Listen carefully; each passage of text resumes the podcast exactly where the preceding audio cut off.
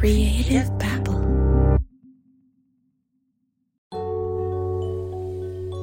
Previously on Pretend. George Wayne Smith really believed that the end of the world was months away. In order to survive the rapture, he needed cash and he needed it fast. George Smith and his friend Chris Harven decided to rob a bank in Norco, California. And just like in the movies, these bank robbers charged into the bank and demanded all the money. Except it was Friday afternoon and the vault was pretty much empty. On their way out of the bank, they blasted away at the sheriff's deputy arriving at the scene. Riverside to Norco units have a 211 in progress at the Security Pacific Bank, 4th and Hamner. been hit. Officer hit, clear the air, 1199. Rear subject bleeding bad. I got artery hit. I need help. The robbers were armed to the teeth. This is Peter Houlahan, author of the book titled Norco 80 The True Story of the Most Spectacular Bank Robbery in American History. There was over 500 rounds fired. 200 of them shot at Balasky alone, and they hit his vehicle 46 times, wounding him in five five different places, once badly in the elbow. Uh, all three of the responding deputies had their vehicles struck multiple times. There were bullets in citizens' cars, in houses, into storefronts. Uh, everything in that intersection was hit with gunfire. Five civilians had been injured. The Riverside County Sheriff's deputies were completely overwhelmed in the firefight. They really never even stood a chance. So let's pick up the story where we last left off. George Wayne Smith and his buddies managed to flee the scene and are on the way to get their cold cars parked a few miles away. But how did this chaotic chase end 60 miles east in a remote canyon heading towards the Mojave Desert? I'm Javier Leyva, and this is Pretend stories about real people pretending to be someone else.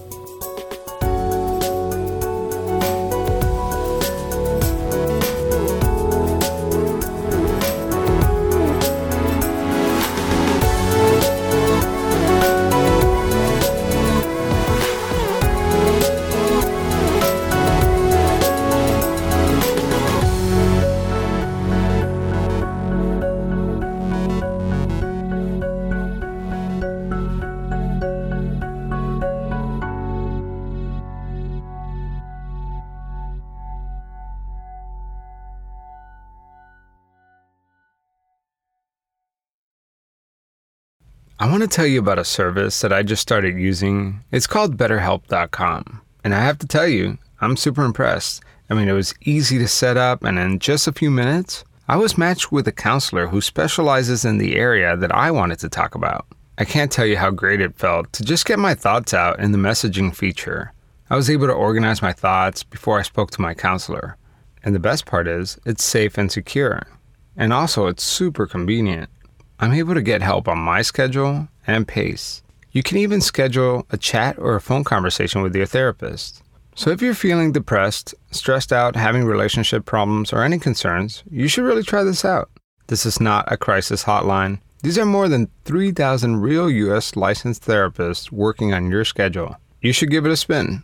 Pretend listeners get 10% off your first month with a discount code PRETEND.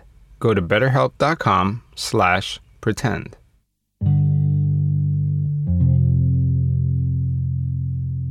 Before George Smith ever stepped foot in the Security Pacific Bank in Norco, he was just an ordinary guy with a blue collar job.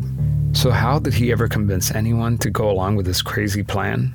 Well, he found another like minded friend who he could talk to. His name was Chris Harven. Chris Harven and George Smith worked as landscapers for the city parks.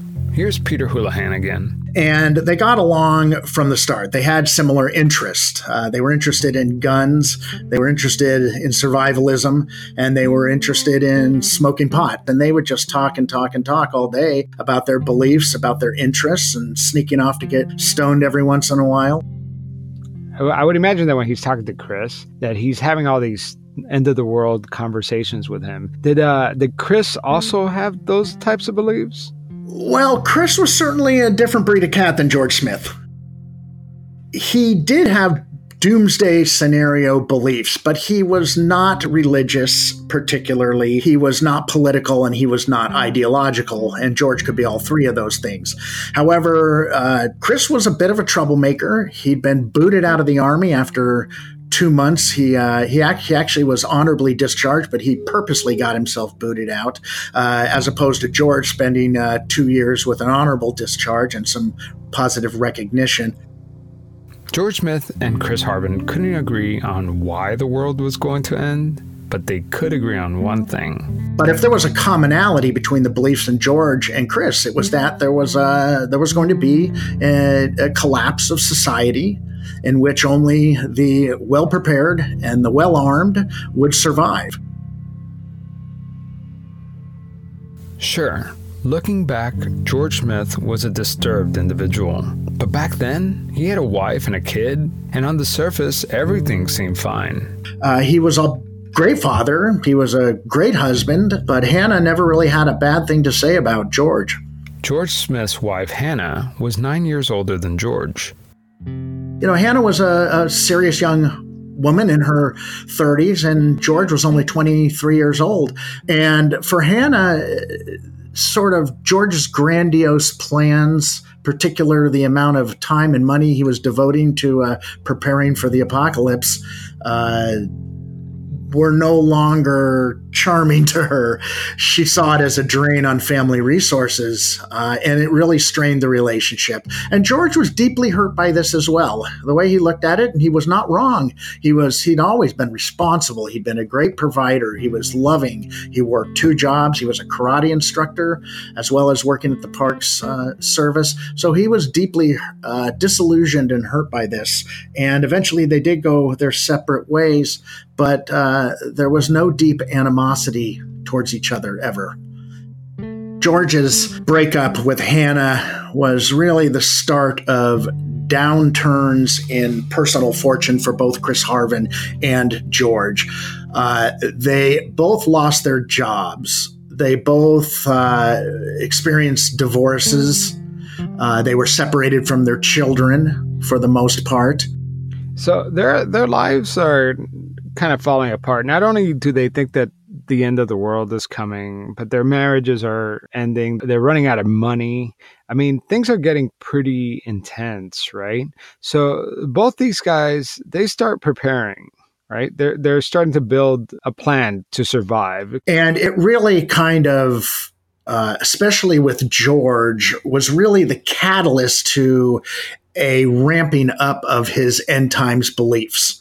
And both of them turned their focus to converting this house in Mira Loma as just a one story, three bedroom stucco affair with a backyard of a cinder block wall. But they turned, they began to turn it into a fortress.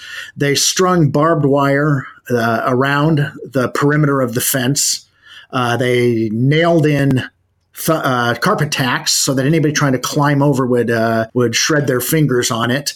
Uh, they began to increase the amount of guns they had on hand, and probably the most profound feature was a pit. They had begun to dig 10 feet down from the backyard and it went down 10 feet and then it extended underneath the foundation of the house to the garage. And that was not only to be a, a bomb shelter, but also an escape tunnel should they need to escape either from the house to the backyard or from the backyard back to the house. And here's where like the logic um, might not make sense to a lot of people because if the end of the world is coming, you don't really need money, do you? But I guess they saw it that way. They needed to be prepared with cash, right?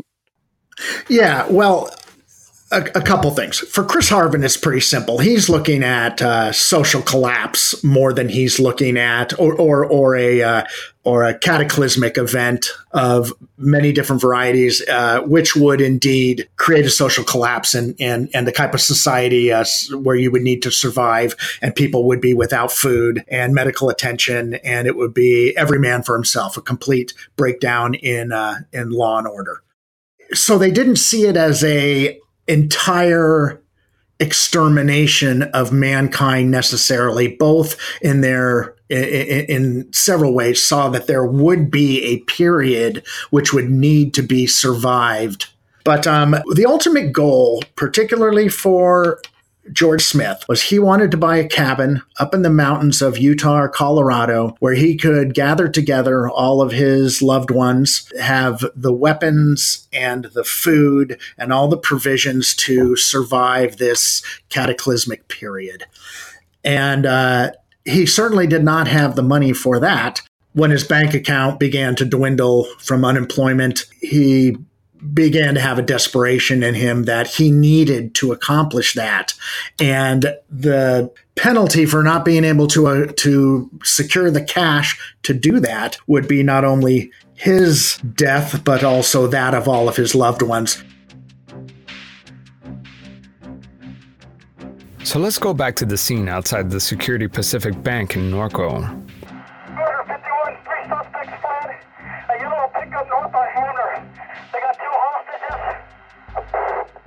The bank robbers have fled the scene.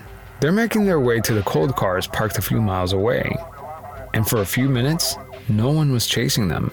Riverside Doll, a yellow pickup has fled with two hostages northbound on Hamner. But eventually, every cop in the surrounding area was on their tail. There's all these cops chasing them at this point. You know, who gets to them next? I mean, who who's the closest one to get to these robbers? The first deputy to encounter them is Daryl Reed, headed southbound on Hamner, and he takes fire and is shot in the knee. And that is very close to where the getaway cars are. And at that point, Chris Harven decides they can't stop there. They passed the cold cars. What now? It's time for Plan B. Head towards George's house in the next town over. Deputy Rolf Parks is joining the pursuit. Remember him? He was the officer issuing a speeding ticket when he got the call. As as they're leaving the city, they encounter uh, Deputy Daryl Reed, who's who's uh, coming into Norco. He's not sure what uh, what kind of vehicle they're in, and before he knows it, he gets shot without even knowing what what happened to him.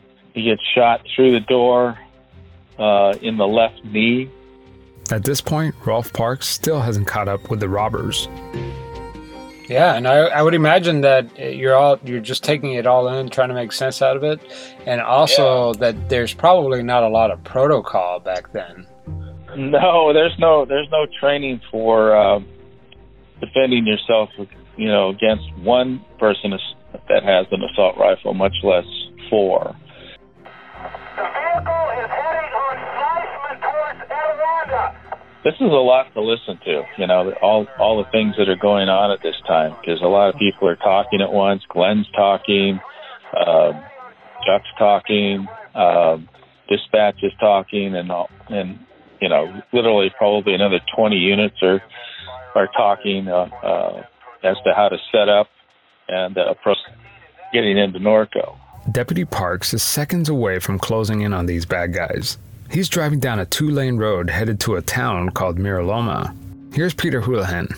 Rolf Parks has been responding from a different part of town, and he decides he ha- he knows where he might be able to intercept this truck. So he pulls down Holmes Avenue and positions himself there, and suddenly realizes that he is about to come head to head with escaping bank robbers who have already shot several deputies and have disabled almost every vehicle that they've come in contact with. When I spoke to Rolf Parks about this, he had no trouble remembering that day. It's almost like he's been replaying this scene over and over again in his head for the last 39 years. and I'm heading on a collision course towards the suspects. And as I'm approaching uh, the area, simultaneous to uh, Doug Borden being shot at and crashing his car, um, I see the suspects coming down the street towards me. But before Rolf has a chance to make any sort of decision or react, the yellow truck comes around the corner and begins rolling directly at him from about 100 yards away. I have no place to go. There's no place to go forward or backwards. And Rolf is basically pinned where he is. He doesn't have time to bail out of his vehicle, he doesn't have time to swing a U turn. and uh, as I'm watching them come towards me, so I was able to squeeze down to the floor as much as I could, and uh, and, and be fairly low underneath the dashboard. And I get kind of concerned here that they might just decide to ram into the side of my car and, and shoot me.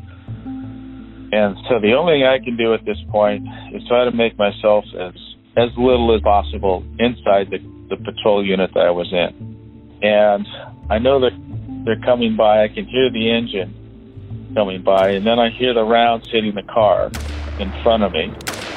You know, you can hear that boom, boom, you know, and, and the sound of the metal um, being penetrated by the bullets. And I, uh, I I have my left arm sort of covering the, the top of my head, but I'm kind of looking underneath my the elbow, if you will, with uh, my left eye up at the suspects. And it's kind of where you've heard where time kind of slows down, and I can see these guys looking for me uh, from the back of the uh, pickup, and uh, they're shooting rounds. They're hitting the, the door his his unit is literally being disintegrating around him. He's taking so much gunfire through his windshield into the engine compartment, uh, rounds splintering through the inside of his vehicle. But the truck just keeps coming at him at a pretty ominously slow rate of speed. Chris Harven, behind the wheel, reaches out the window with a handgun at point blank range. He fires upon Rolf Parks. And then, as the truck drifts by. Russell Harven aims his gun down, his 223 semi automatic, and fires at Rolf. And as they are pulling away, a wounded George Wayne Smith, who's sitting in the back firing over the tailgate, unloads that monster 308 Heckler Koch into Rolf's vehicle. You know, I have to say, I, I, I expected to be killed there. I, I did not expect to survive. Obviously, Rolf Parks lived to tell the story. Deputy Rolf Parks came about as close as you can come to dying without being badly injured. A round from a 223 semi automatic rifle just grazed him right at the hairline, causing an abrasion on the top of his head. One inch lower, and it would have been the proverbial bullet between the eyes. Suddenly, there was silence and then the only thing you hear is my engine running, you know, and you, you know, like I start to peek up, look over the uh, the uh, uh, doorpost, if you would, look in the back, trying to see if I can see the suspects. Are they out of the car? Did they just park somewhere? But they actually had left the area. The bank robbers and the yellow truck were gone. I checked my head. I can see that I've got some bleeding, you know, and uh, on the very top of my head. Um, my hair is full of glass. My hair, my face is full of glass. But I'm, for all intents and purposes, I'm I'm okay. I'm still able to fight, if you will. And after gathering myself and uprighting myself, uh, I put the car in gear. I make a U-turn and I begin the following of the suspects.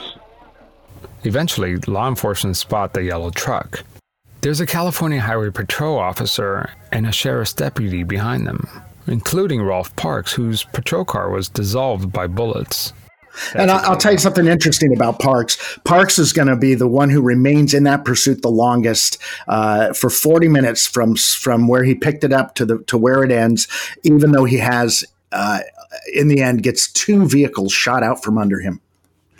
Oh, okay, so he's not in, he's not using the same vehicle that just got shot up, right? Yeah, he continued on. That vehicle gets disabled at, at another point with a flat tire. He bails out, jumps into a patrol unit driven by Fred Chisholm, who's a red, relatively new on the force. They continue the pursuit. They take additional fire, and eventually Chisholm's unit is shot out. They jump out and jump jump out of Chisholm's unit and jump into a third unit that picks them up. So Rolf Parks was in three different patrol units, two of which were. Uh, shot out from under him. But that just tells you, I mean, the intensity of this chase, right? Like, this is, I mean, going on for what seems like forever. And like just that description of Rolf Park jumping from vehicle to vehicle just shows you how insane this was.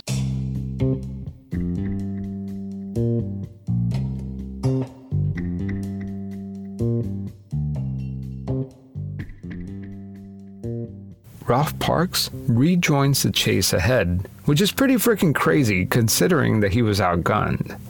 Those, those kind of weapons dominate you. And if you have multiple people shooting at you, you're overwhelmed immediately. Every cop who got anywhere near these guys were just shot down. The first one to get hit is Herman Brown, and he turns on to Etiwanda, as I say, and you know, just surprised to immediately see this truck headed at him. And he only has time to duck down as gunfire starts coming through his windshield and into his vehicle. And he, he gets uh, hit in the leg, and he takes hundreds of fragments from uh, bullet fragments in, into the other leg. But he ducks just in time uh, as a bullet comes through his windshield that when he lowers his head, it actually grazes the back of his neck. Deputy Ken McDaniels, uh, as the truck goes through the intersection, McDaniels is coming from a side street. He turns right behind the truck, immediately gets around from George Smith's 308 through his windshield. It fragments, and he's struck in the shoulder by bullet fragments. And when he pulls over, that exposes Rolf Parks, and Rolf, poor, poor Rolf Parks, immediately takes a round through his windshield, straight through his windshield. The bank robbers annihilate several police vehicles chasing them. And despite all that, Rolf Parks keeps going after them. So at this point, uh, no one's chasing the suspects except me. So you can see that he's just dialing me in. And the next thing I know, here comes a big round right through the windshield, right over my head, you know, through the car and, you know, and out the back end. I think if you're listening to this right now, you you must be asking yourself, why didn't they shoot this truck down? Why didn't they put um, you know strips on the road to tear up their tires? I mean, there had to have been a way to stop these guys, right?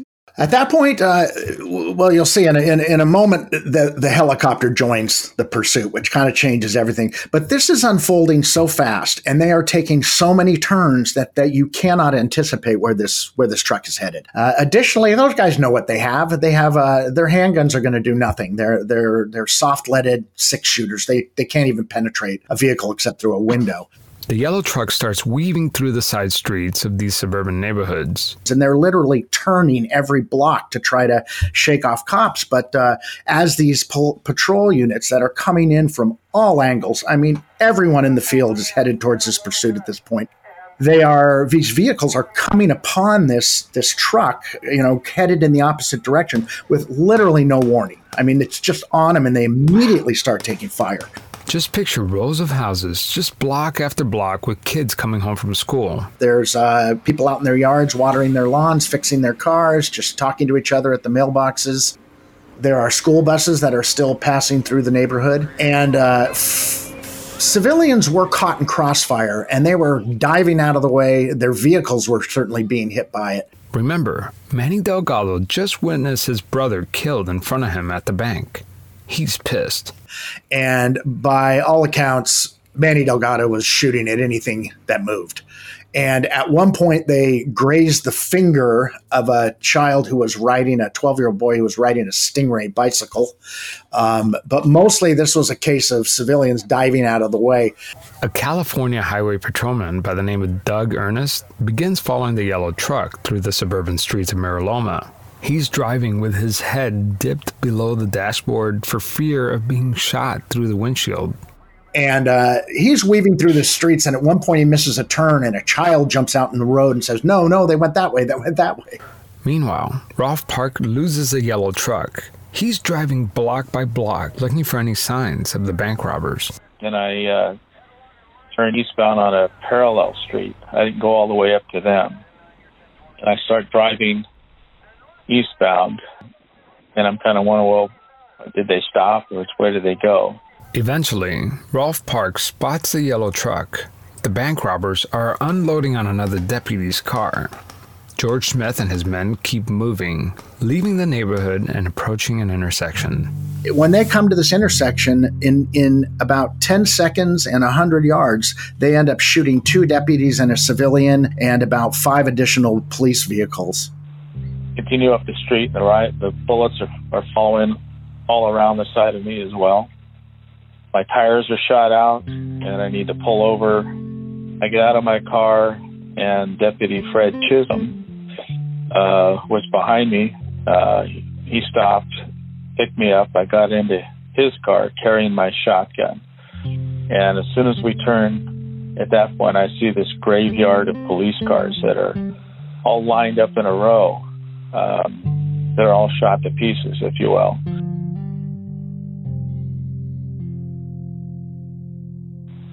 Because at that time, nobody was following them in this graveyard of cars, you know, everybody was either shot or out of action or rendered to those that were out of action. The robbers jump on the freeway and once again, they're gone.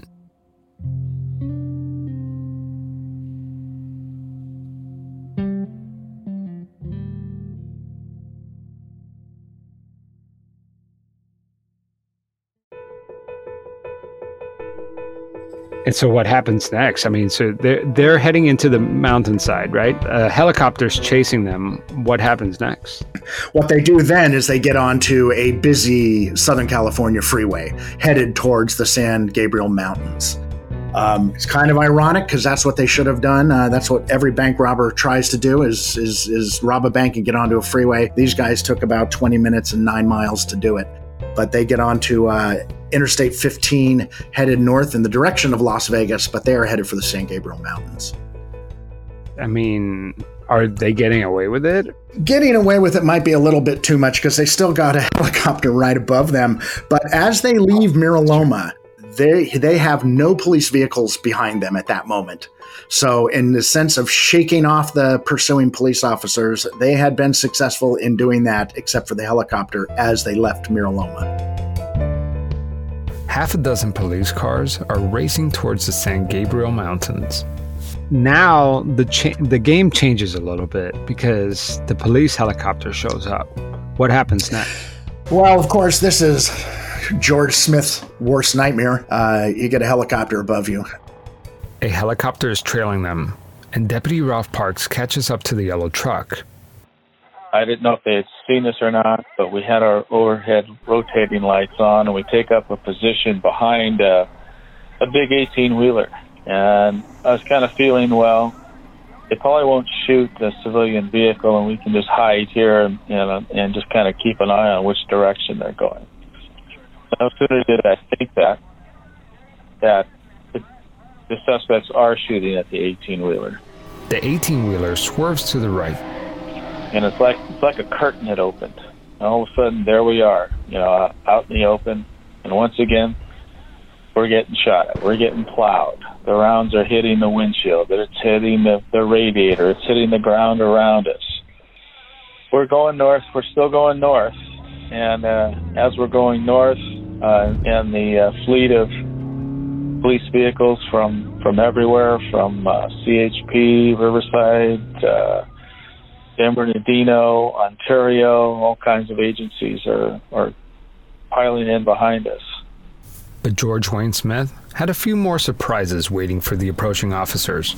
He tosses out something from the back of his truck and boom, until they threw out the first hand grenade. George Smith begins to toss fragment homemade fragmentation grenades out the back of the truck to try to hold off the police. And several law enforcement vehicles, including Rolf Parks's, is hit with shrapnel from fragmentation grenades. And George threw out three grenades on that freeway.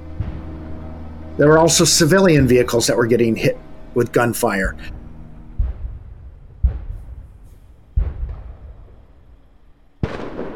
So the CHP officer backs off, and uh, we're still chasing the suspects. Then they throw out a second bomb, and you can feel the the shrapnel from the weapon, from the uh, explosive devices, you know, uh, flaking over the side of the vehicles and such. Chris Harven also begins to slow the truck to draw some of these uh, vehicles in so that Russ and George and Manny can shoot them at close range. So that's that's pretty amazing. They're not trying to get away as fast as they can. They're actually slowing down to take out more cops. George Smith fires at the helicopter flying overhead and actually hits it. The pilot of the helicopter is a combat Vietnam vet, and he knows what it sounds like when rounds are going by your uh, by your aircraft. And he realizes he's being fired on, but uh, but quickly they take a, a, a round through the belly of the helicopter, through the electrical equipment, which catches fire and starts to fill the cockpit full of smoke. Interstate 15 is absolutely nuts. Fragmentation grenades hitting cars from a half mile away, uh, multiple agencies that can't speak to each other over their radio frequencies, closing in, falling back, shooting down a helicopter. Uh, and that's about a six or eight mile run up the freeway. Rolf Park's vehicle slowly begins to die. And it became obvious we were going to have to get dropped out of the chase. The vehicle's not even doing 15 miles an hour. And that's when uh, Riverside Deputy Sheriff Jim Evans takes over in, in the pursuit. Uh, Jim's an ex- was an experienced Riverside Sheriff. He was also uh, a uh, combat veteran from uh, Special Forces in Vietnam. He takes over the chase, and there is a, as I was saying, there was a second San Bernardino Sheriff helicopter that's overhead obviously they've left suburban areas and they are now kind of in in a more wide open country and they are heading at the San Gabriel Mountains and the San Gabriel Mountains are very formidable mountains. They are uh, they rise up from the valley floor abruptly up to heights as, as high as 10,000 feet. They are very rugged. They're, they're heading into the mountainside right? Uh, helicopters chasing them. What happens next but yeah, it's still the Wild West in a lot of ways. Uh, there's not the heavy weapons. The other thing that was hampered this enormously is at this point you had six different police agencies, and none of them could speak to each other. They had separate radio bandwidths they were speaking over. If you had a scanner in your uh, in your patrol unit, you could hear the other frequencies, but you could not speak to them. And even the San Bernardino helicopter ahead of uh, above them could not speak to the Riverside deputies who were in the pursuit below them or the oh. CHP. So it's just basically a big game of telephone. And how, how close is this uh, helicopter flying? Uh, they're about 800. They're about 800 feet above the truck. You may be asking yourself, why doesn't this helicopter just shoot them down? Well, this isn't a combat helicopter. The helicopter's not armed. It's just a way for them to keep track of the yellow truck from the sky. But, you know, it's it's probably been what, 45 minutes since they left the bank in Norco? Is there any hope that they're going to get that the police can stop them now in this wilderness area?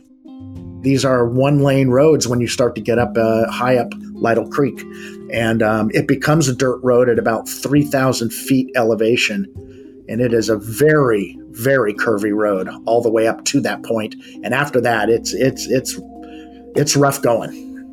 One detective joked that at this point, the only way they're going to catch these guys is if they run out of ammo or fuel.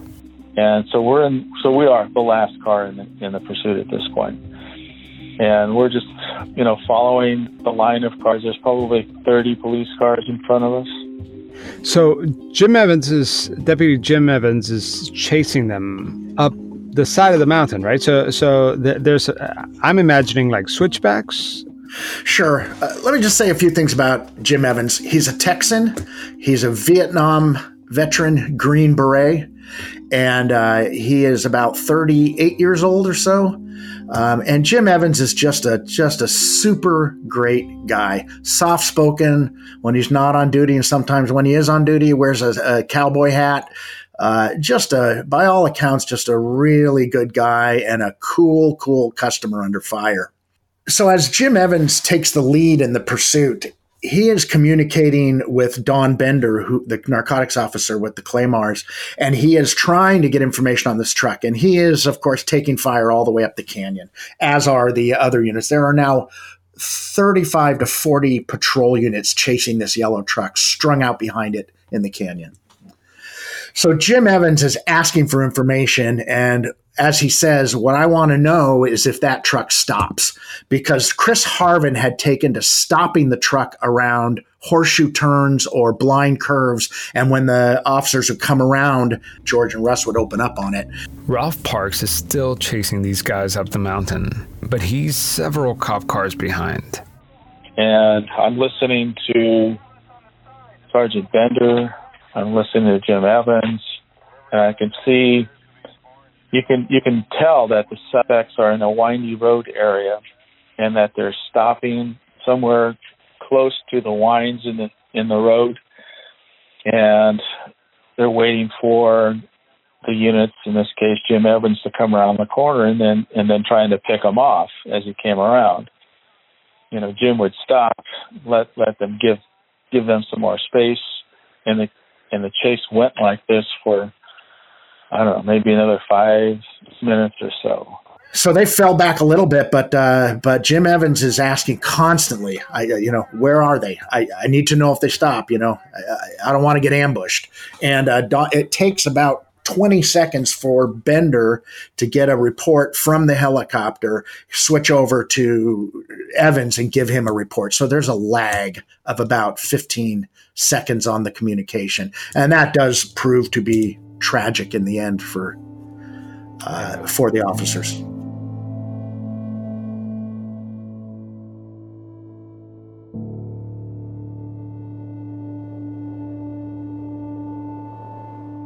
And for the first time in this entire fiasco, the cops leveled the playing field. An officer named DJ McCarty grabs an M16 out of the evidence locker and makes his way to the front of the pursuit. He's driving as fast as he can, telling all the cops ahead of him to just get out of the way. McFerrin was driving like a bat out of hell, radioing everybody in front of them and saying, Got to get out of our way. We got an automatic. We're getting to the front. Other agencies picked up on it, and most of them were moving out of the way. By the time they reach this very narrow fire road, the only person in front of them is Jim Evans. And the pursuit now heads up this fire road, clinging to the side of an extremely steep mountainside. At one point, the yellow truck is headed up a steep grade. The driver, Chris Harven, looks ahead and notices that the entire road has been washed out in a landslide. The robbers stop the yellow truck and jump out. They line up and they're just waiting for the police units to come around the corner. The helicopter sees this and radios Jim Evans to stop. Jim Evans does not get the signal from the radio in time. He comes around the corner and straight into uh, gunfire from from uh, from the four guys. Uh, three of them firing semi-automatic rifles. So he slams his car to a stop about 70 feet behind the yellow truck, and rounds immediately come through his windshield, and he he makes a last uh, cry into the microphone, dives out of his unit and uh, draws his service revolver, and now he's behind his front door, and he begins firing on the uh, on the four men who are by the truck. Was he was he hit? Evans gets off six rounds from his revolver, and one of them hits Chris Harven in the back, up by the shoulder blade. It's actually a remarkable shot for someone to hit a target that far away while under heavy fire. But by this time, Jim Evans is backed up to the rear of his vehicle. He ducks down, he uses a speed loader to reload his chambers, and he comes up from behind his uh, the trunk of his car to resume firing, and he is struck in the eye by uh, a round from a 223, and uh, he dies instantly.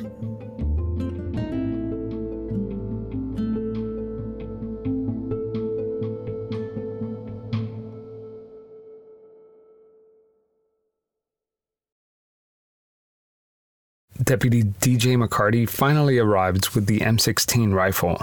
DJ McCarty is still in the passenger seat of, his vehicle when it slams to a stop behind Jim Evans, and he sees Jim Evans get shot and killed directly in front of him. And, and almost that same volley, rounds come through his windshield and they strike uh, McCarty in the elbow. McCarty jumps out of his vehicle without the M16, and there is so much fire coming down on him at that point that he attempts to to dig a hole and get underneath his patrol unit on this road. When he's unable to do that, he reaches up, he grabs the M16, he drags it out, he tries to get the clip in. It keeps falling out because he doesn't know exactly how to use it. But at, at that point, uh, according to his own testimony later on, he jumped up, held up the M16, and uh, sort of swept it back and forth across the road uh, with his eyes closed. He said he was so afraid of getting hit. God. It's McCarty's gunfire that eventually drives the bank robbers off, the four surviving bank robbers, and they turn around and start heading up the hill and they kind of clamber over that landslide.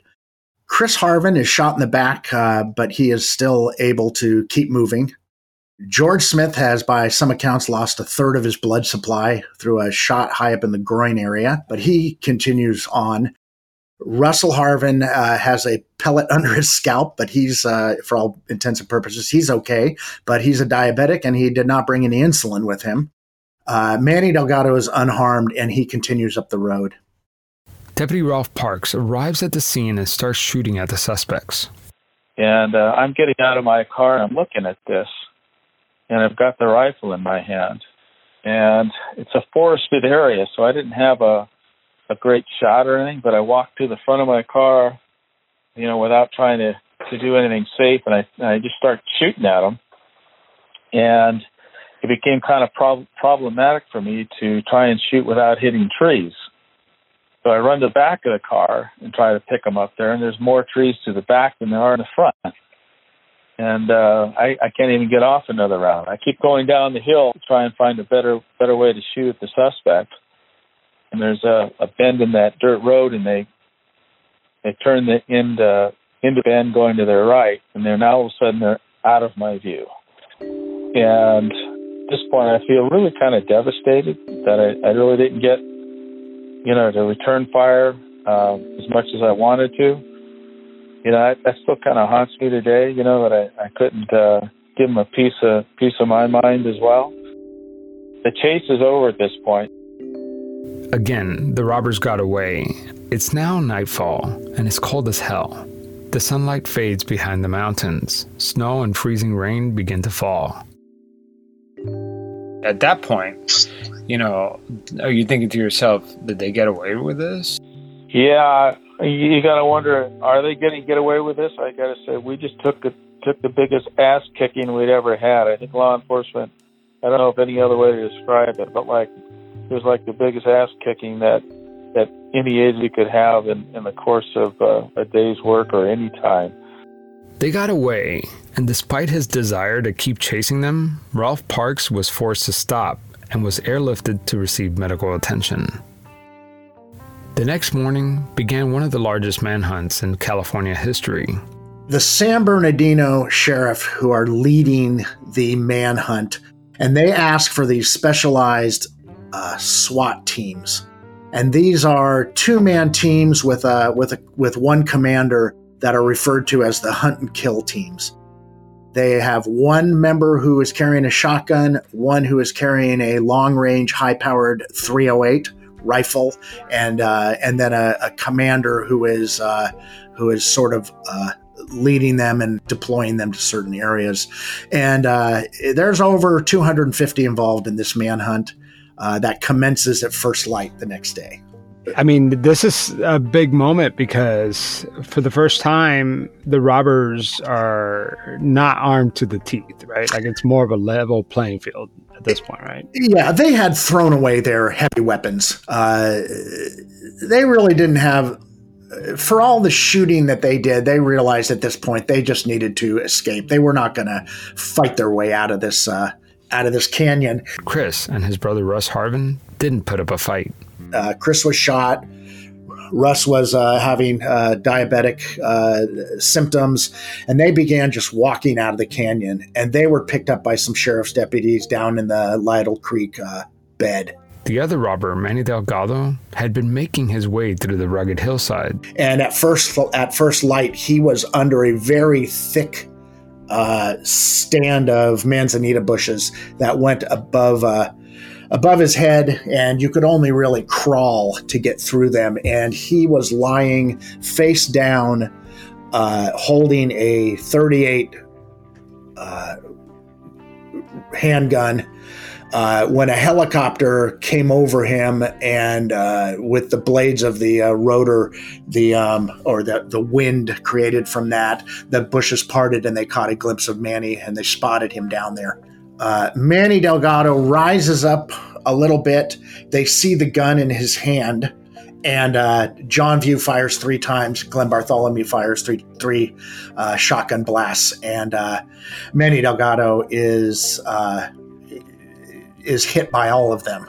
They determine that he was killed from a round from a 38 straight through his heart, self inflicted gunshot wound through the heart.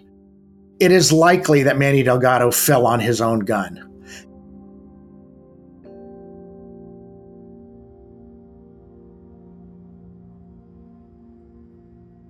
This is Detective Dvorak again. He's the voice you heard in part one during the George Smith confession tape.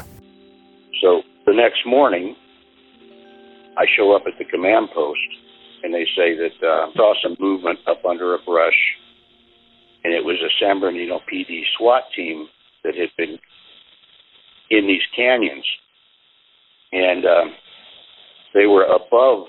They got dropped in the canyon at, up at the top, and they were going downhill.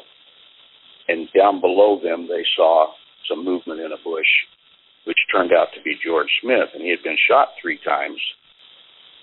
He was laying there, and he'd been out in the cold, and the, the temperatures were around zero. It had rained in the night. It it had snowed at night. It had uh, been windy. They, they said that his uh, poncho that he was wearing was covered with snow. So they put me in a helicopter and said, "You take these two San Bernardino Sheriff SWAT guys and go up there and go over them and cover them while they go in and handcuff this guy. Detective Dvorak had to figure out a way to get George Smith off the side of the mountain. When Dvorak sees Smith, he genuinely feels that Smith may die on that mountainside. And he's got a handheld recorder, so he immediately starts asking Smith questions. So I turned on my tape recorder when I got there and introduced myself and told him who I was and what I was wanting. And George, under Dvorak from Sheriff's Homicide. You understand that? And, you know, his concern was, I need medical treatment. And I said, I understand that, but I need some information also. And George Smith starts to give information, although he is very weak and he asks repeatedly that he wants to go to sleep. I was surprised he was even talking. I thought when I first from the helicopter saw him laying under the bush before before I landed, I thought he was dead. When I was talking to him initially, my game plan wasn't to put together a court case. We still had outstanding suspects up in the canyon, and they were armed with a lot of uh, heavy rifles and so on, military grade rifles. I'm trying to save another cop from getting killed. What's your full name? George Smith. Wayne Smith. In the tape, we could hear the helicopter. It sounded like, was it like flying overhead? Cold. It was foggy. It was absolutely miserable up there, and it was real, real rough, ragged, steep terrain. But there's no way for that helicopter to to land there, so you had to take him down. And he couldn't have been airlifted. Not at that point. Yeah. They didn't have the equipment they have now. I'm tape recording this conversation. You're aware of that? Well um, you can't have breath. Okay. You, you're aware I'm tape recording the conversation, right? Okay, he nodded his head. You realize that you have a bullet in your back? You realize that, correct? There's a possibility that you may die. You realize that? Yeah. With that in mind, you want to tell me anything about what happened? Helicopter will talk. And we had a couple slips where, you know, where he slipped. He, he couldn't basically do anything by himself. We basically were carrying him. And two men or three men abreast trying to go down that hill is ridiculous. I mean, it's, Yeah. it's, it's rough. So it was probably going to be about, on best case scenario, a 30 minute hike down the hill before we actually uh, were able to get him on a helicopter. We're going to do what we can, George, but the helicopter can't land here, and we've got quite a ways to walk before we can get you to where you're going to be picked up. Do you understand that? How much longer? Probably about a five-minute hike down the hill. Oh, goodness. Now he looked bad. I mean, I'm surprised he even made it. But I gave, I, rather than give him the traditional Miranda rights, I informed him, "Hey George, uh, you may be dead before we get you down this hill." What happened, George? I got three in my leg. You got three rounds in your leg? Yeah. Where did you get the three rounds in your leg? At the bank. At the bank? The Bank of Norco? Yeah. George keeps saying he's going to pass out on us, so why don't we persevere, George? Just a minute. I, I gave him what they call a dying declaration, which is uh, it's uh, the courts have accepted it, saying that basically if a person thinks he's going to die or he may be dying, he has no real reason to lie to you at that point. Did you get in a shootout with the cops in a bank in Norco? The Security Pacific Bank? How many of you were there? Five. What were their names? Chris, Bill, Manny, George, and Russ. Yourself, meaning George? Right. You know their last names? Harven and Delgado. Is me. little by little, he started feeding me information, and we would. What happened as it went on, we'd go down the hill a ways, probably not not more than 40, 50 feet at a time, and then he'd be like, "Uh, "Yeah, stop! I, I gotta stop! I gotta stop!" You know. And so we'd set him down, take a break, and then I'd turn the tape recorder back on. And I said, okay, George, now you're taking a break. You know, you got your wind. Let, let's talk some more. Do you know that an officer has been killed? Poncho. I'm telling you now, an officer has been killed and you'll be taken into custody in San Bernardino County for the murder of one officer. Did you see them kill the officer? No. Did you fire at any officers in this canyon area? You did? I fired, but it was. Who killed the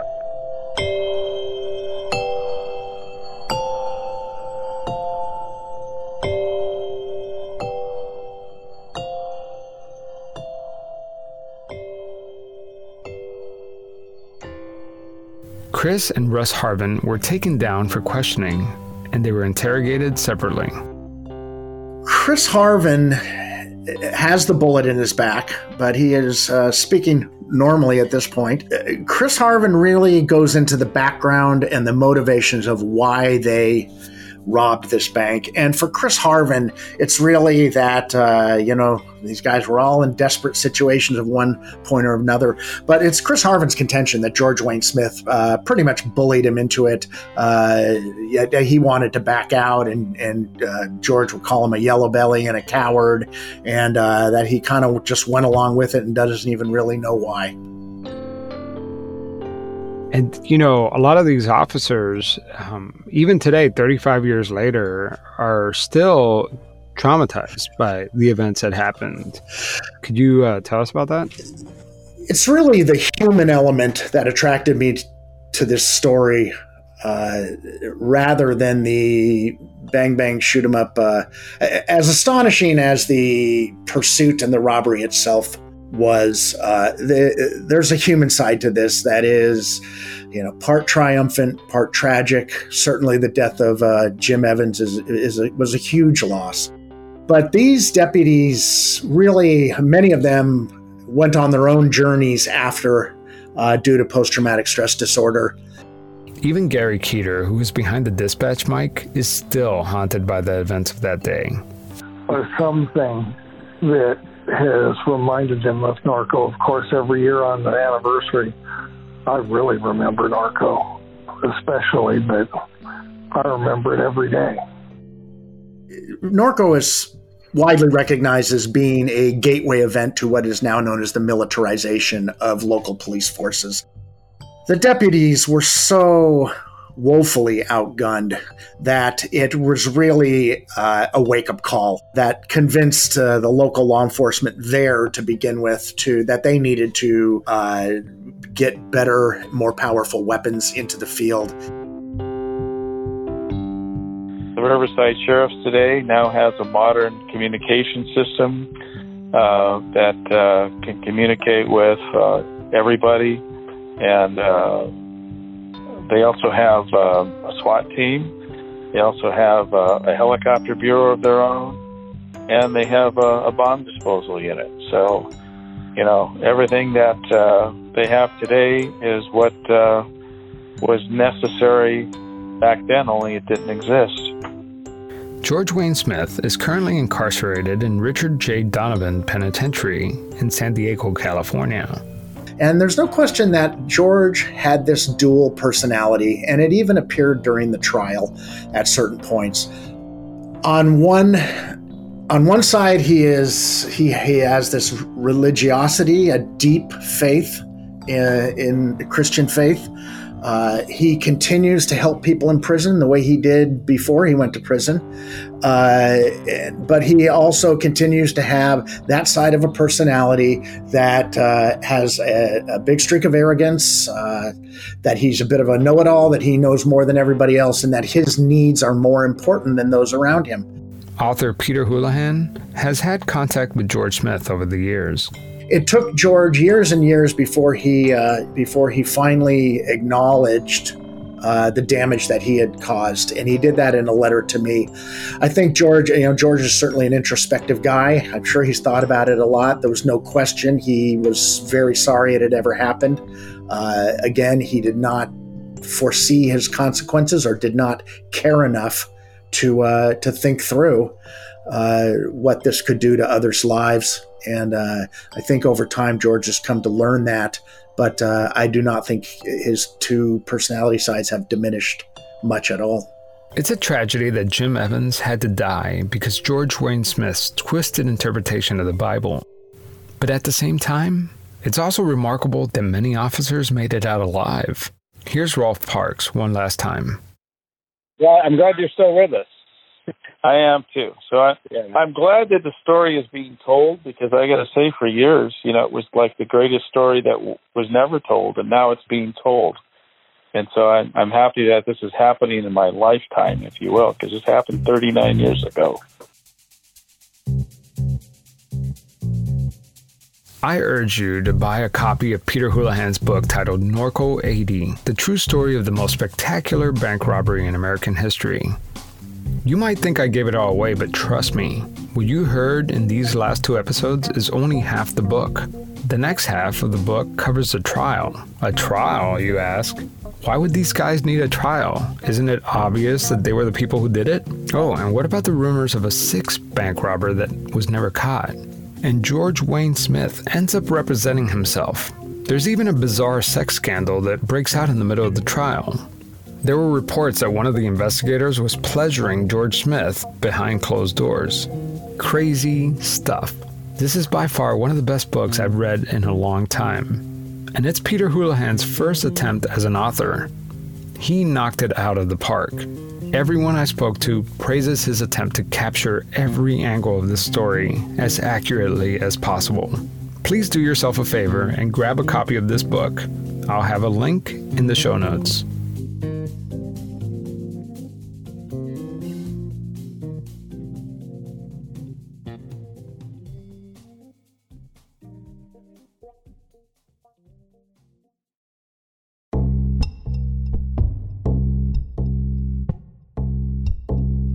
Next time on Pretend. George Wayne Smith, the Norco bank robber, wasn't exactly pretending to be someone else. He could just easily switch between two distinct personalities. We're gonna meet someone else who lived a double life, a well respected psychologist who was a bit of a Dr. Jekyll, Mr. Hyde character. Here's his wife, Jan, telling me about his affair with a prostitute named Dawn part of the being drawn to a prostitute is you're not going to be rejected. It's very easy access. It's almost guaranteed access as long as you have money. He could go down there and he could be in control and he could slip into a different role, be somebody that he really wasn't. And he had a guaranteed audience, somebody to look up to him, somebody that needed him, which is all of what I used to be but wasn't anymore. Jan Canty recalls how she discovered her husband's secret life, and it's pretty shocking. That's the next episode, and it's coming out soon, I promise. You may have noticed that season 4 already has 9 episodes out. This is typically around the time when I take a few months off to prepare for the new season, but I'm not doing that this time. I'm just going to take 2 weeks off and I already have nine plus episodes lined up for you guys, and it's pretty awesome. So we're just going to keep this train rolling. And I want to thank everyone who left a review on Apple Podcasts. This week's t shirt winners are at Susie Fries 1, at Brandora 911, and at Tim 750, who says he wishes Pretend was a weekly show. Ha! That's not to happen. But good try, buddy. Are you trying to kill me or something? But you're getting a t shirt anyway. If you want one of these screen printed pretend shirts, write a post on social media and tell your friends why you love pretend. Make sure you tag me, and I will randomly pick a winner and send you a shirt. So write a post, tag me, and well, you know how it works. Thank you again for everyone who supports the show. If you want early access to episodes without any commercials, sign up for Patreon at pretendradio.org and click the donate button. Okay, guys, talk to you soon. Creative